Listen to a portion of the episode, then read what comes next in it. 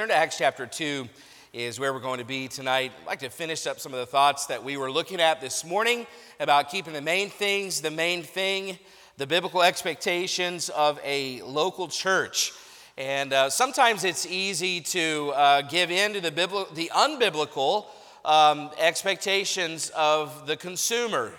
And uh, we live in a culture that's kind of cons- uh, creating consumers, church consumers. And, you know, they have, they, they have this expectation of something like entertainment. Well, we're not in that business. And uh, we, we can't entertain like they can in New York or in Hollywood. And, and if we're not careful, we can start to adjust who we are um, based on consumer mindsets. We can be distracted by the peripherals and forget our priorities. And we need to answer this question what are the biblical expectations of a local church? So that's kind of what we started looking at. So we'll be in Acts chapter 2. Let's go ahead and stand and get right into this tonight. Acts chapter 2, we'll begin reading in verse 41. And uh, we'll, we'll read down to the end of the chapter. Let's just read this together out loud, everyone reading together. Acts chapter 2, verse 41. Ready, begin. Then they that gladly received his word were baptized, and the same day there were added unto them about 3,000 souls. And they continued steadfastly in the apostles' doctrine and fellowship, and in breaking of bread and in prayers. And fear came upon every soul, and many wonders and signs were done by the apostles. And all that believed were together and had all things common and sold their possessions and goods and departed them to all men as every man had need. And they continuing daily with one accord in the temple and breaking bread from house to house did eat their meat with gladness and singleness of heart praising god and having favor with all the people.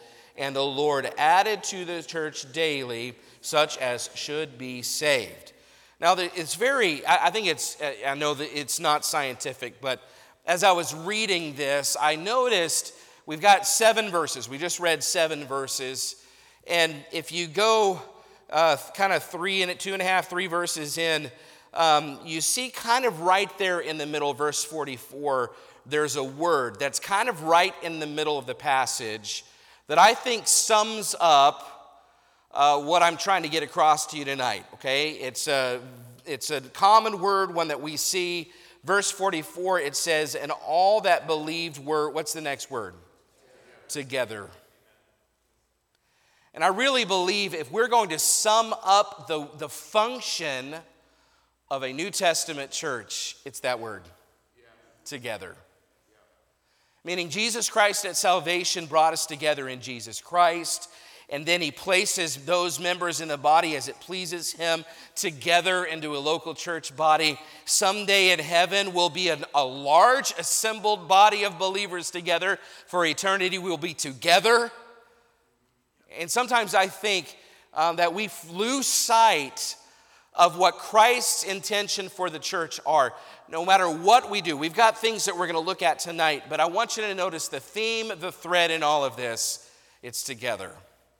And as a church, our main thing of all the main things that we do, we ought to do what we do together. And I want to focus on some of that this evening and ask God to help us tonight. Father, we thank you for your word. I pray that you'd help us then to be um, sensitive to it, be willing to be submissive to it. God, I thank you for allowing us to be here and sit under the preaching and open your word and study and look at it, God. We need it. I, I, know as I preach this morning, this is central to our faith, it's central to our church, it's central to who we are in pleasing you, God. It is, it is central to our biblical expectations. We, we, we have to have the word if we know how we're going to please God. And I pray that you'd help us to be willing to submit to it as a church. Lord, we thank you again for allowing us to be here for the reading of the word. Pray that you bless that. Bless our time together tonight. In Jesus' name, amen. Thank you. You may be seated. As many of you know, I've already re- referenced this once um, in another message. A couple weeks ago, we were able to go to Colorado um, for a few days with our family. It was my parents' 50th anniversary, and and uh, we rented a house there in Estes Park, right outside of Rocky Mountain National Park. And one of the things that we do uh, we like to do as a family. We've gone to Yellowstone a couple times as a family. We, we like to go see animals. That's just uh, that it, we get a kick out of that. We like to go um, see moose and bears and and uh, and deer and elk and bighorn sheep and whatever it is, you name it. Um, then we like to go do that. It's something we like to do and. And so while we were driving into Estes Park, before we actually ever, ever got there, we're driving along the, the road. And if you've ever been in a, in a park or in an area like that, anytime you come across a group of cars that are stopped uh, on the side of the road, you, you've got to stop because they're looking at something. And, uh, and so we, we saw a car stopped, and I, I looked and started trying to figure out what they were looking at. And I look up on the side of the hill, and there's two bears uh, just right there, just not very far across the river. And so I did a U turn. It was very legal um, and undangerous. Did a U turn and went back, and we got out. We, we took some pictures of the bears, and, and it was just really neat to see that. So, um, but then we got to the, the place we were staying, and, and we were going into the park every day and finding these animals, and it was a, we were having a good time. And, um, but my, my brother and uh, his wife hadn't seen um, really nobody had seen a bear except us. We, we were the ones that saw it on the way in. And, and so we really wanted to, to go to the park as much as we could to, to up our chances to see a bear. They wanted to see one. So, um, uh, so we all then one night decided it wasn't all of us, it was my brother in law and my brother and his wife and myself. And we decided we were going to go to the park and look for animals. Okay, we didn't want to just sit around and at the house. We were there for an adventure. So we get in the, the Jeep, my brother had rented a Jeep, and we drove into the park and we park at this pond where, where we had seen other animals, and we just sat there for like an hour. And the only thing we saw was a chipmunk. we took pictures. I mean, it was a nice chipmunk, but you know, it wasn't a moose. We sat there and just sat there, and, and little did we know that the whole time we sat there at the pond, my wife was at the house texting me frantically, trying to let me know that a bear had walked right up to the house where we were staying, and they were just watching it and taking pictures. But we didn't have any reception where we were. So we're watching a chipmunk. We say, okay, it's, it's fine, it's getting dark. We might as well just head back to the house. We get to where we have reception again. It's only five minutes away, but there's no reception at all in, the, in Rocky Mountain National Park. We get five minutes away and our phones just start blowing up. And my wife has the audacity to rub it in my face and send me pictures of the bear that they're watching just walk around the dumpster by the house. You know, and, and I was thinking how funny it is that, you know, if we had stayed where we were, we would have fulfilled the purpose we were there to fulfill. We were there to see animals. If we'd have just parked where we were and been content with where we were at, but we missed it because we left where we were. You know, that can happen in a church too. In a, in a church, you can get to the place where you're looking at what everybody else is doing and you think, well, maybe we're missing something. So let's change where we're going and let's move over there. And we get over there only to find out later that you were in the right spot if you had just stayed where you were. And I think that can happen in churches in, in recent months. I, I've seen a video of a pastor and his staff riding in on a roller coaster that the church built on a platform. I saw another video of a pastor that ziplined from the back of the sanctuary and landed on the platform. And obviously, the point is that I need to make better entrances. What are you doing? Come on. No, I think the point is it's easy to forget what a church is supposed to do. And it's easy to start trying to meet consumer expectations. It's easy to get kind of lose sight of what we are supposed to be doing. And because if you get to the place where you're simply meeting consumer expectations, where does that end? Expectations continually change. The culture continually changes. And if the ones in the culture are deciding where we go, there's no end, there's no end to that. We'll always be changing. And if we're not careful in 10 years, we won't even recognize ourselves. Listen, we cannot trade where we are biblically and expect, uh, we can't trade where we are or what we are biblically expected to do for what the culture is expecting us to do. Uh, in, Acts 2, I think, gives us some help on that. This is the first church there at Jerusalem. The Holy Spirit has been given to them. 3,000 souls have been added to their membership. And it's interesting, you would think that the first thing they do as a church is say, We need a building program, we need children's ministries. Uh, you know, we need all of this. We need all this big stuff. Well, no, they don't. They, they, now, they do get organized, but, they, but it's interesting that they go back to the basics. And as we looked at this morning, they say our focus right now is we're going to gather, we're going to give the gospel, and we're going to grow through the ministry of the word. That's what we're doing. We're going to focus on those things. And, and, and, yet it doesn't end there. And tonight I want to look at some other things that this first church was focusing on in the midst of this explosive growth. Obviously, they were gathering and giving the gospel and growing through the word. And if you think, oh, wow, pastor's getting alliterated, okay, I, I blow that up tonight because I could not think of some G words for the rest of these, okay? So you're just gonna have to remember them some other way. But look what else they do. Look what else they prioritize as a biblical church. They prioritize fellowship. Verse 41 Then they that gladly received his word were baptized, and the same day they were added to them about 3,000 souls, and they continued steadfastly in the apostles' doctrine. That's the teaching we looked at this morning.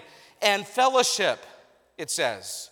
Now, that the word for fellowship is koinonia, and it, it's a much deeper meaning than the casual sense in which we use it sometimes. Good Baptists believe in the three pillars of every social gathering food, fun, and fellowship. Around here, I think we could add firearms too, but we're not going to do that. Food, fun, fellowship, and firearms, right? No, that, the word doesn't just mean socializing, though. Fellowship is not just hanging out. Christian fellowship is more than that, it's sharing something. And in this case, case, it's sharing a spiritual relationship. Christian fellowship is based on the commonality of our relationship in, with, with Jesus Christ. That's what's indicated in the term fellowship, that there's a shared relationship. And so being in Christ means that our relationship to each other cuts across all barriers. I mean, there's no barrier of race, there's no barrier of, of language, there's no barrier of economic or economic uh, success or status, there's no barrier of age, there's no barrier of marital status, there's no barrier at all. People from all walks of life here in Jerusalem have come together and they have something in common because they have Jesus Christ.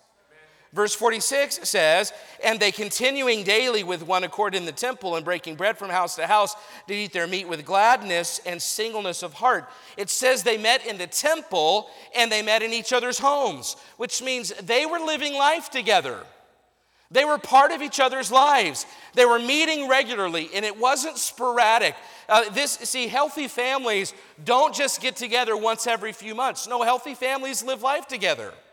Healthy families are together, they spend time, and, and regular biblical fellowship is essential to a healthy church.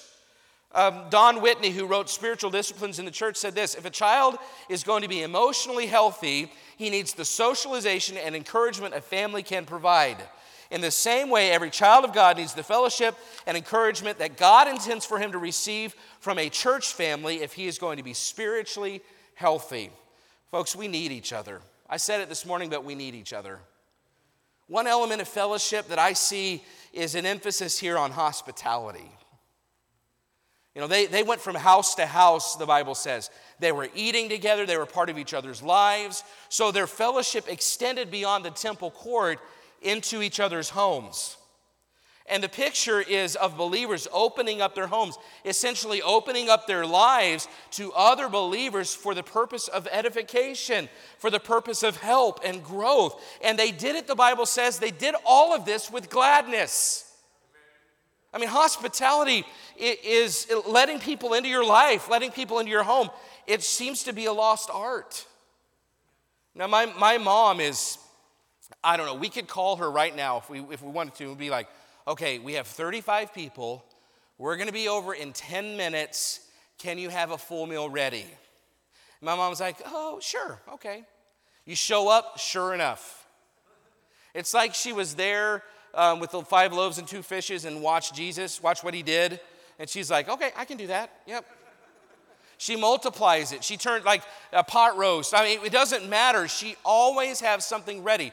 Now, she also likes to save things for a long time. My kids make fun of her. And who knows, the food that she makes, it's probably been frozen since 1984, but it's edible. It works. You know, and she just has this gift of, of hospitality, this gift of hosting. And, and I, I love that she has that gift. I, it's a good thing to have. And you say, well, that's just not my gift. And, and it's hard for me to be that open. But listen, we need to prioritize hospitality as a church family.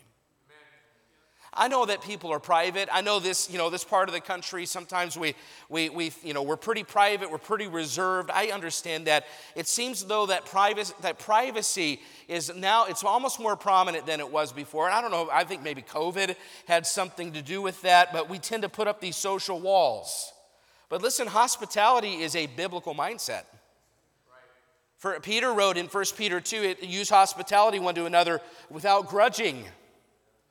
Paul said in Romans chapter 12, distributing to the necessity of saints, given to hospitality. That should be a mark of a Christian. We have f- folks that do this really well, and I'm so thankful for that. I, and I'm grateful that we've been hosted by people. I, I love that. And I honestly, though, believe that this is, and I hope you hear this, that this is one of the keys to uh, the, our next level of ministry as a church is our commitment to hospitality, that you build relationships primarily outside of the church building. Now, you meet people inside, but you build relationships outside.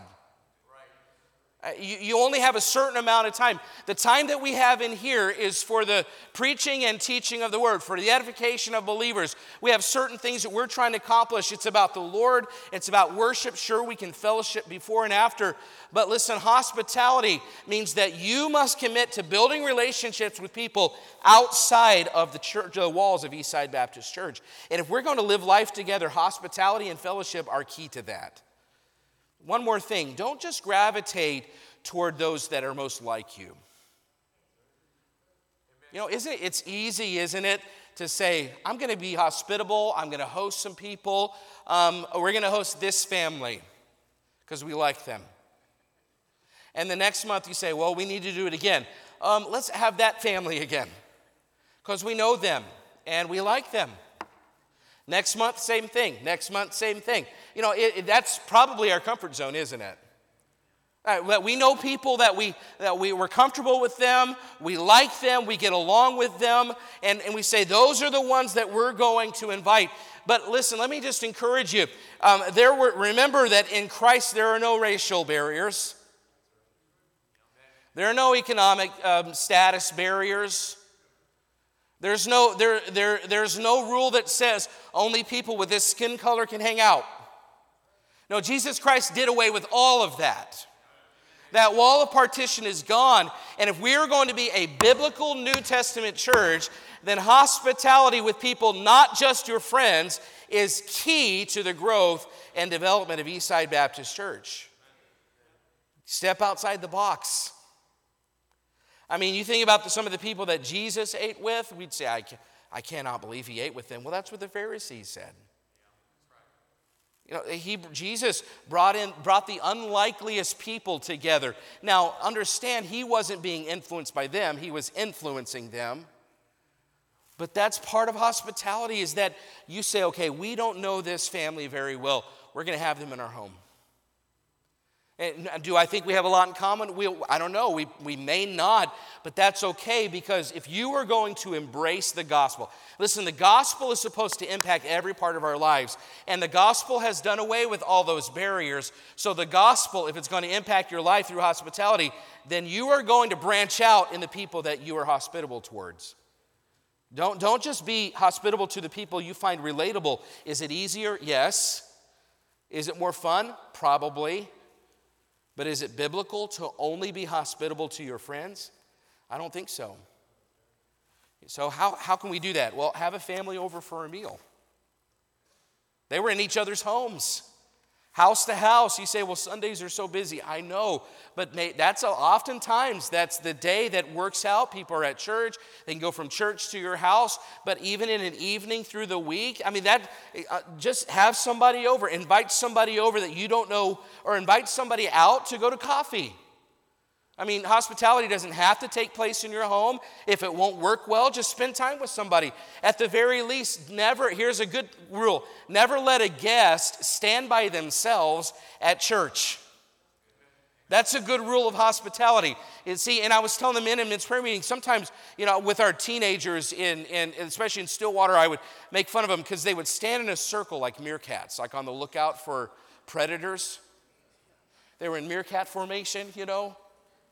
And it's like, no, you need to get outside of the meerkat circle and you need to go out and find somebody that doesn't look like they belong and bring them into the circle or start a new circle with somebody that you don't know. And we've got to do this too as a church.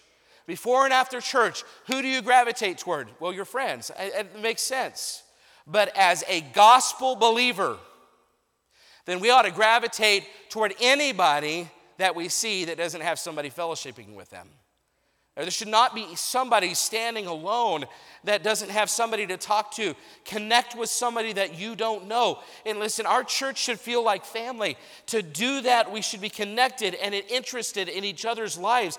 Talk with each other. That's fine. Before the service, that's great. After the service, I, I know guys locking up may not like this, but I like it when people stick around and talk and fellowship and have a good time. It's healthy. But if you're the only people in the building and there's some guy with a key that's just begging you with his eyes, please go. Take it outside, it's fine. Or if it's cold, go to somebody's house and hang out there. Be mindful. I mean, be mindful of that, but I like it when people fellowship. It's a blessing to me. The two things I really like to hear when I walk in the, the church before church and people are talking and visiting, there's an anticipation about the services. Uh, and after the church as well, when people are out there talking, I really like that. But I also really love to just stop and listen at men's prayer meeting on Sunday mornings. And just hear the guys um, praying throughout the, the building. It just does something for me. I just love those sounds, but we need that kind of connection. And fellowship, and it doesn't happen accidentally. It's nurtured by our commitment to regular and deliberate spiritual fellowship with each other. So, how are you doing at fellowship? Do you connect with those that you don't know well? Or are you kind of in your box? When's the last time that you had folks over to your house, or you took someone out to lunch, or you invited somebody to spend time with over coffee? Listen, that's part of the main thing of Eastside Baptist Church. How are you doing in fellowship? Here's another biblical expectation of the main things is prayer. Look at verse 42. They continued steadfastly in the apostles' doctrine and fellowship and in breaking of bread and in prayers. They continued steadfastly in prayer. That means that they purpose to make prayer a priority together. And you say, oh, here we go. We're preaching on prayer. No, prayer is to be a mark of our church life together. We have two significant times of weekly prayer as a church. On Sunday morning, we have the men's prayer meeting. And this morning, I mean, we probably had 30 to 40 guys. It was a blessing uh, to have that many guys out. Then we also, on Wednesday nights, have a time of prayer, unless there's some, something else in the schedule that would prevent that. No, no, those things, men's prayer meeting, if I could say this this way, men's prayer meeting is not a peripheral service at Eastside Baptist Church. I, I count men's prayer meeting as the first service of the day on Sunday. Wednesday night, I know sometimes Wednesday night gets a bad rap and people assume it's an expendable service. Wednesday night's not an ex- expendable service. No, prayer services are as important as any service. The church provides opportunities. Are you taking advantage of them? See, when Jesus was casting out the money changers in the temple, and he said, It is written, My house shall be called a house of what? Prayer, but ye have made it a den of thieves. He was quoting Isaiah chapter 56, which calls the temple the house of prayer. And the New Testament temple, as we know, we saw last week in Ephesians 2, the New Testament temple is the local church. And if we're going to keep the main thing, the main thing, we ought to be a place where serious prayer happens. That we don't just come and read through a list and we're done. And sometimes I want to talk to, especially to our young guys, our teenagers here. I mean, sometimes you're done so fast at men's prayer meeting, and I, I'm thinking probably you just read the list and got up. Don't do that with prayer. Take seriously that you are going before God. You're not reading a list, you're seeking the face of God. And it's okay on Wednesday nights. You say, Well, I don't, want to, I don't want people to wait on me. It's okay for people to wait on you if you are seeking the face of God. Take the time you need. We, we ought to be a house of prayer, the Bible says. Answer this Can a house pray? Mm. It's not a trick question. If I'm walking down the street and a house is praying, I'm going to run. No, people pray. Listen, so we're not a house of prayer just because I schedule a prayer meeting. No, we're a house of prayer if those who live in the house, who inhabit the house, decide to make prayer their priority. Listen, us being a house of prayer is not dependent on how many prayer meetings we schedule through the week. It is dependent on you getting serious about prayer and me getting serious about prayer. It is not about the building, it is about the people that make up this church saying, I'm tired of playing games with prayer. I want to be a serious prayer in this house of prayer. Listen, prayer is the key to God moving in our church. Prayer is the way that we reach God and let Him know how serious we are about seeking Him. Prayer, according to Isaiah 57, prayer is what God's respond, God responds to when He's looking for somebody humble and to bring revival to. That's He's looking for prayer. Prayer is the key to souls being saved. He says, "Pray ye therefore the Lord of the harvest." Prayer is the fuel that our church runs on, and we do a lot of other things, but we should never do anything more important than prayer. The great thing is, listen, any of us can do that. Some of the greatest prayer warriors in our church. I mean, they're not teaching a class and they're not going out on soul winning and they've they've lived a long good life but they're and they're not able to do all the things they used to do but they're they're at home and they're praying for you. And they're praying for me and i'm thankful. Listen to some of our seasoned saints. I love i love our our, our uh, older folks here. It's just a blessing to have their faithfulness and their example. We love you and we're thankful for what you bring to the table here. We're grateful for you and your being prayer warriors on behalf of Eastside Baptist Church. Thank you for, for the contribution of your ministry. And it's a good example to the rest of us. Listen, we, we often don't pray because we can do other things, but that means we have it backwards. We ought not do other things until we've prayed. And we should never flip those two things because that means then that we're doing what we're doing in our own self strength. So, biblical expectations of a local church, what we see in here, there's fellowship, there's prayer, and there's community. Look at verse 44. It says, And all that believed were together and had all things common, and sold their possessions and goods, and parted them to all men as every man had need. I see here a strong sense of community meaning they weren't just lone rangers living their own lives. They were operating without with responsibility and accountability. And this was also new to them that they recognized they needed each other they, we, they're like, we, this is so new. We've never seen anything like this. What are we going to do with all these people? We need each other. They were committed to each other. And I love, I love the word community. It's like if the, if, um, the word, uh, you know, it's kind of like a combination of these two words. If you've got the word commitment and you've got the word unity, and they come together and have a baby, what do you have? Community. Commitment and unity community. I love the word. And I really believe that those two things sum up what's happening in the first church. You've got commitment from people, they're committed to each other, and you've got unity, and that everyone's on the same page, and they come together and they've got a community, and they're with each other, they're for each other. And we are to be committed to the unity and this body of believers. When you think about what this looked like, you realize how serious it was. Maybe the most impressive part about their community was the responsibility they took for each other. It says, and all that believed were together and had all things common, and sold their possessions and good, goods, and parted them to all men as every man had need. They were serious about meeting each other's needs. When somebody had a legitimate need, they were willing to put their money where their mouth was. Now, now understand this is not indicating that the early Christians lived in a commune. We're not, I'm not saying that's what we're supposed to do. In fact, if you go to Acts chapter 4, um, then, and let's go ahead and read that. We'll go to Acts chapter 4, verse 32. I want you to notice it's not like this verse is saying that they no longer had personal private possessions. Look at Acts chapter 4, Acts 4, verse 32.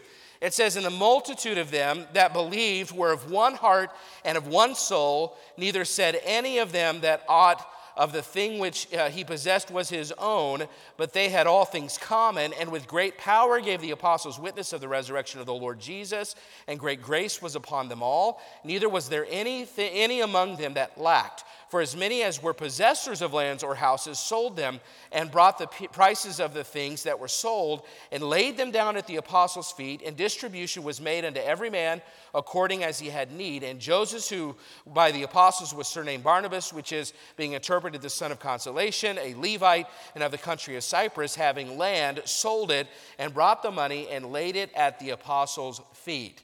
Now, when you read that, then I, I brought you over there, Acts 4, to let you see you realize that, that it's not like they had sold everything and they had nothing left. There's still, even over in Acts chapter 4, there are people that possess things. They have lands and they have houses. It's not as if they didn't have any possessions, but here's the thing they were so committed to meeting the needs of each other that if a need arose, it seems as if the wealthier among them were willing to say, These folks have need. I have this extra piece of property over here or this extra house over here. I'm going to sell that and I'm going to bring the money from the sale and I'm going to lay it at the apostles' feet to distribute to the needs of the needy church members. You say, well, that is extreme. No, that's being part of a community. And you say, well, is that what we're supposed to do? Are we supposed to sell things as people have needs? Now, this was a different time. There were folks in serious poverty and they had no options. A widow uh, could not just go out as a woman and just get a job. And there were people that literally had no options. There, were, there, were no, there was no government funding, there was no government help. Many of these families, many of these folks came from families that had forsaken them because they followed Jesus Christ. They had nothing. But they were a community who were willing to meet each other's needs. One commentator said it this way they were so bonded that if one was in need, the others did not feel they had the right to live on in prosperity without giving up something to meet that need. So they would sell possessions and use the money to meet the needs of the poor in the church. And you say, well, that's extreme. No, that's the kind of mindset you have when you have a community of people. It was a different culture. It didn't have the same resources. But so Christians took responsibility for meeting the needs of others. And I know we don't live in a third world country, but the mindset ought to be the same. I'm not saying go sell everything you have and bring it to the church. No, I'm saying that we ought to have such a sense of community and such a sense of responsibility to each other that we say, if there's a need and God will allow me, I'm going to help them meet that need take responsibility for each other. How do we do it? Well, as the Lord leads, be willing to provide. I, am not even saying that you go out with a plan. I'm saying, God, I have these resources. If you will bring somebody along with a need and you lay it on my heart to help meet that need, I'm going to do that. Listen, it's the sign of an incredibly healthy church that those things happen all the time and it doesn't have to run through the church. When you have a sense of community and a sense of love for each other, you don't have to have a program for that. It happens naturally, it's love working. And, but uh, sometimes it does go through the church. So I would say give faithfully because there are times that needs are, are never made public, but because of your faithful giving, and there are people in this room that have, have, have been helped in some way or another, but as those needs aren't made public, but because of your faithful giving, there are times we're able to help a church member or a family in a tough spot or in the event of loss because you've given faithfully. It's, it doesn't look exactly the same, but it's the same kind of mindset. And it, how else do you do this? Well, here's a good way know other people so well that you are aware when they have a legitimate need. The reason that we often don't meet people's needs is because we're living unto ourselves. We're going about just doing our thing, living our life, and we don't know that there's a need because we're not paying attention. I remember one time, I mean, years ago, we had, we, we had a, a work night at the church, and, and there were probably 25 or 30 guys that showed up for this work night. And while we were there working, doing this work, some, one of the guys, a, a younger guy, and he's just learning, he's just newly married, had a couple of little kids, and, and he pulls up and he sees everybody there, and he's like, What's going on tonight? And I said, Well, you know, we have a work night going on. He's like, I didn't hear about this. I didn't know about this. I mean, I would have come if I had known. And in my mind, I'm thinking, there, well, 25 to 30 other guys did know about it. Because when you are that committed to your community of believers, you don't have to have a bulletin or an email announcement. You have your finger on the pulse of the church, and you just know when there's a need. And we ought to be, we ought to be that committed to Eastside Baptist Church that we're not have to, we don't have to be told when something needs to happen. We are just so aware of what's going on in people's lives. We're so we're such a community-oriented church that we know when there's a need and we're going to help fill that need. And I don't have to have an email announcement to know because I'm just aware and I'm in tune. And when you have a heart for the people that you serve with, you're going to pay attention. You know, what's interesting is that night, the guy that drove up and saw the 25 to 30 men working and said, How come I wasn't told about this? When I told him, Well, you know, there are a lot of other guys did. Maybe just need to pay better attention. Um, right after that, he drove off in his car and went home. So, I mean, as an indication of the fact that it wasn't about not knowing, it was about that he just wasn't in tune with what was happening. Listen, meeting the needs of people is a natural outflow of community. When you know each other, you help each other. And we're not meant to live the Christian life alone as we do life together. It helps us to meet these biblical expectations. I mean, think about the biblical expectations we've been talking about. Even this, even this morning, we've got gathering, we've got giving the gospel, we've got growing through the word. Tonight, we've got fellowship, we've got prayer, we've got community. Listen, all of these are biblical expectations of Eastside Baptist Church. And I want to just illustrate this with some guys. I've already talked to some guys about being part of this. They're so excited about it. So if y'all, two of you, can go get the table and bring it here. And I, I just want to illustrate the word together and, and help you to see that unless we work together, we cannot fulfill the biblical expectation. Go ahead, actually, let's, let's do this right down here. Let's do it down here. Right in front of the, the step right there. So uh, I'm going to have, um, well, we'll just wait. Let's see how long it takes him. Yeah, don't forget the, the little latches. There you go. That would be bad. Okay, so I'm going to have Connor um, get up on the table here. Now, w- what I'm going to illustrate to you is how important it is that we do things together so that we can fulfill the expectations, uh, the biblical expectations of a local church. Let's say that Connor represents the biblical expectations of a local church. And if we're going to fulfill these, then in order to fulfill them, then the table has to come off the ground, okay? So that's kind of the idea. If we're going to fulfill the biblical expecta- expectations of a church, then, then the table is going to come off the ground. But let's say that we're not together in the endeavor. Let's say that there's only a very small portion. Let's even just say that only one of us has a heart to fulfill the biblical expectations of a local church, and that person happens to be Carter because he's super spiritual. Okay, so Carter, let's see if he by himself is trying to fulfill the biblical expectations of his church. Let's see what happens when he does. Okay, that did not work very well. Okay, so, all right, so we obviously need more help. We've got to do this together. So, we're going to jump in and have Ashton then do the same thing. Now, it's just Ashton and Carter, it's just these two doing their part. I mean, that's better than just one, but if we're not doing it all together, what happens?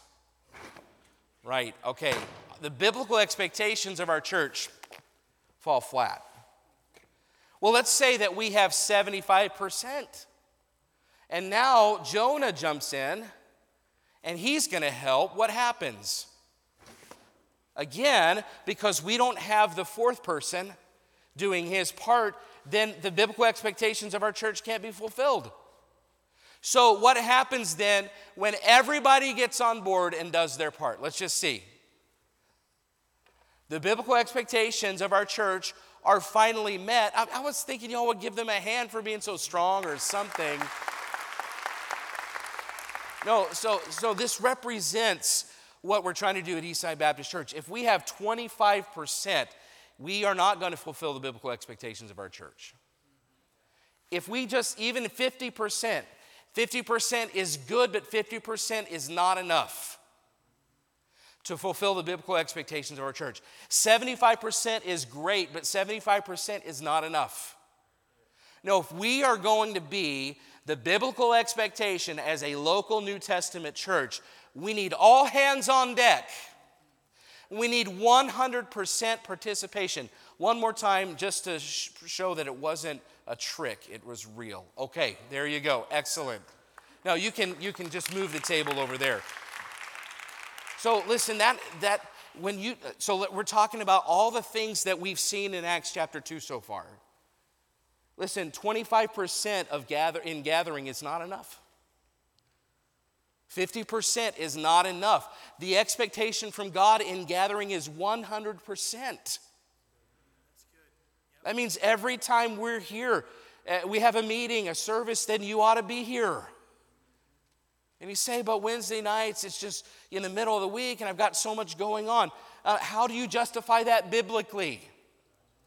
If we're going to be a biblical church, we must have 100% participation when it comes to gathering, when it comes to giving the gospel. Listen, one guy giving the gospel, that's great. Two guys is great, three, four. But listen, it's not enough to just have 25%. We need 100% participation if we're going to fulfill the biblical expectation of giving the gospel as a local church.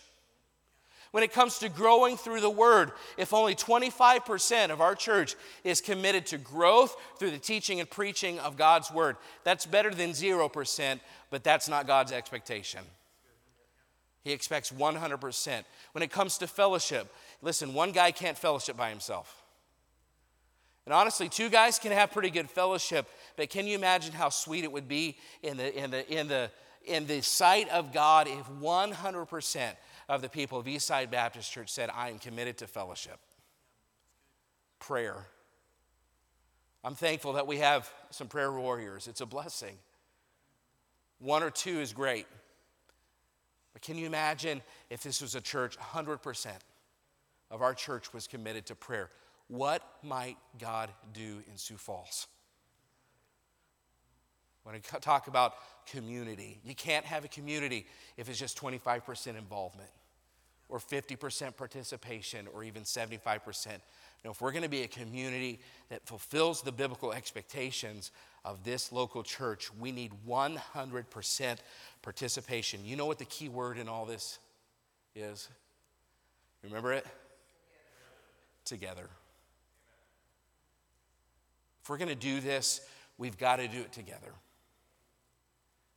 It can't just be one or two of us, it can't just be a few of us, it's got to be all of us.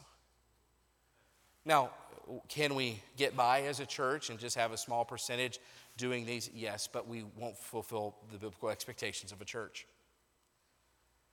And I'm afraid then you say, well, 50%, that's better than what we used to have, but it's not God's expectation. And so what I'm saying is you are part, you are part either of the of the part that's doing it or you're contributing to the part that's not. And is there some one of these areas in your life that you say, man, I've really let this fall in my gathering, I have not been faithful? In my giving of the gospel, it's been a long time since I gave somebody the word of God, talked to them about Jesus. I'm not, I've not been very committed to growing through teaching. Um, listen, I believe that the, the key growth of our church at Eastside takes place at 9:45 on Sunday mornings. Through the teaching in those classrooms from the nursery kids all the way up to the sanctuary class, I think that is the key because you've got fellowship, you've got accountability, you've got that closeness that you don't necessarily get in a bigger service. And I think 945 is key, but we've got too large of a percentage of folks that don't show up at 945. We're not committed to growing through the word like we ought to. And by the way, let me just encourage you at 9:45 or at 10:45 or at 6 or at 7, especially the guys. Hey, if you're here, don't be standing out there. Come sit in the, in the room and place yourself under the preaching and the teaching so that we can be an example to our children that says we prioritize the teaching. We prioritize, in other words, the Bible is, is, is important enough to me that I'm not just going to come and hang out. I'm going to come and sit myself under the preaching because that's how much it means to me. I don't want to be part of the 25% that doesn't, I want to be part of the 100% that does. You see, we've got to do this together if we're going to be hospitable. How, how are you doing in hospitality? When was the last time that you had somebody over or stepped outside of your box? How about in prayer? I mean, maybe we ought to just say, you know what, I, I, I want to pray, but I, I need some help in praying. And you pick one person in this church and say, that's my prayer partner. That's the person I go to when I have a need. That's a person I pray with. We talk about these things. We're going to have the accountability of prayer. We're going to get together in prayer. Listen, I know, I know some of that's hard, but, but I, I and I'm not saying, hey, you know, we, we, all of us need to be perfect right now. I'm saying if we want to be a church that fulfills the biblical expectations that Jesus Christ has given us as Eastside Baptist Church, we just need to be together. 100% all in. And let's not say, well, they can do it. No, we need you to do it too. Have you ever been in an argument or at odds with somebody and man, you're going back and forth? And something gets said, and suddenly it's like a light bulb, you say, mm, I'm wrong. If you say, no, never, then you're proud. no, I hate that. I, have been in arguments before where it's like I'm, I'm doing my own thing and I have my own ideas and I'm moving right along. And somebody says something, or in a moment, maybe just clarity comes to me and I say, Oh, I'm, I'm not right about this. It's happened to me before. It happens to me too much, usually when I'm communicating with my wife. I'm wrong. You know, uh, that it can happen this way at, in church too. You're like, oh, man, this is what I'm doing. I'm just rolling along. I'm doing what I've been doing for a long time. Just kind of doing my thing, and church is kind of just something I go through the motions with. And you know, it's kind of about me, and, you know, and uh, all these, we just are, can be really inward, can't we? And I, I really believe that a text like Acts 2 can be a wake up call. It's like, oh, I've been wrong. I've been doing this wrong.